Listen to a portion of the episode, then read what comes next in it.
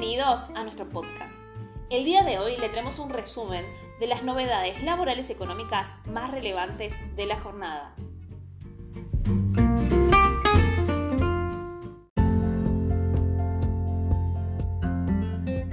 El FMI espera más inflación y menor crecimiento para la Argentina en 2023.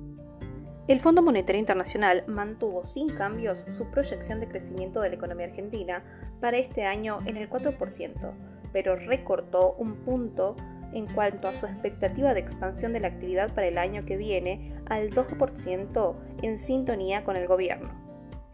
Mientras que en julio pasado el PBI crecería en 3%, ahora se redujo esa cifra al 2%. Además, movió hacia arriba sus previsiones de inflación para este año del 43% que esperaba a principios del año al 72,4% que proyecta ahora.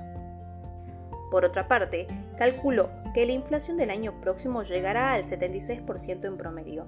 Para el final del periodo estima, al igual que el gobierno calculó que el presupuesto 2023, que la inflación será del 60%, aunque las consultoras prevén que llegue al 90.3%.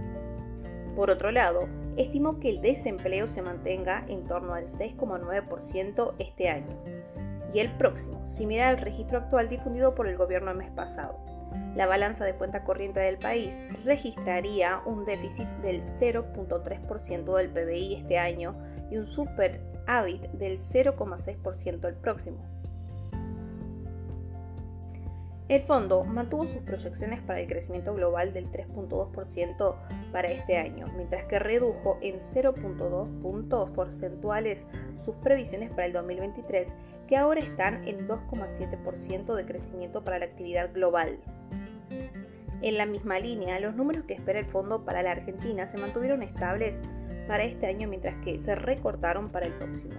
Hasta julio último, el organismo esperaba que el país creciera 3% en 2023. Ahora redujo esa expectativa al número 2%.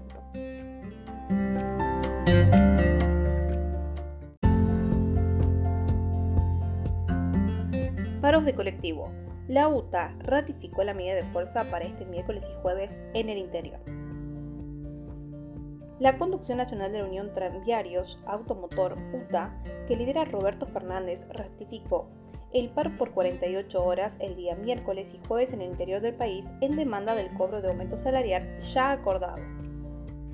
Fernández confirmó en un comunicado que los trabajadores paralizarán durante dos días las tareas ante el fracaso de las negociaciones salariales con la Federación Empresaria del Interior del país.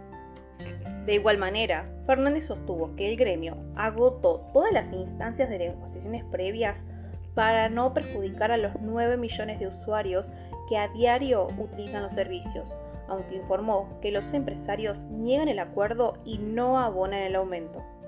También sostuvo la necesidad de que se cumpla la premisa de igual remuneración por igual tarea, para los trabajadores del interior del país y exigió un mayor compromiso y participación de los gobernantes y de la cartera del interior, que en definitiva son los que deben enfocarse en la resolución definitiva del conflicto, concluyó Fernández.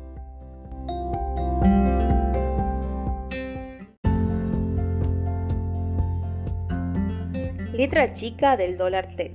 Aquí beneficia hasta cuándo hay tiempo y el uso del bono para bajar impuestos el gobierno reglamentó el dólar tech para las empresas de la economía del conocimiento que puedan acceder a las divisas de libre disponibilidad sin especificar por sus inversiones o exportaciones.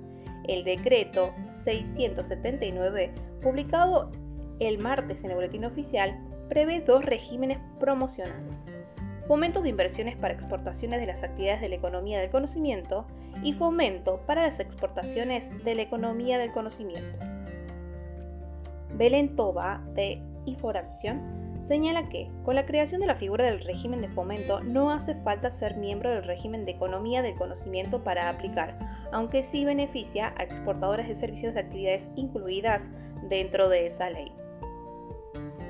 Los beneficios que otorga la libre disponibilidad de dólares solo resulta aplicable para personas jurídicas que realizan actividades de economía del conocimiento, por lo que no hay una mejora para las personas humanas, lamenta Sebastián Domínguez, de SDC Asesores Tributarios. es que el propio gobierno ya había adelantado que también promovería el ingreso de divisas a través de los profesionales independientes mediante la figura de Monotech, un nuevo monotributo con mayores topes de accesos a dólares libres.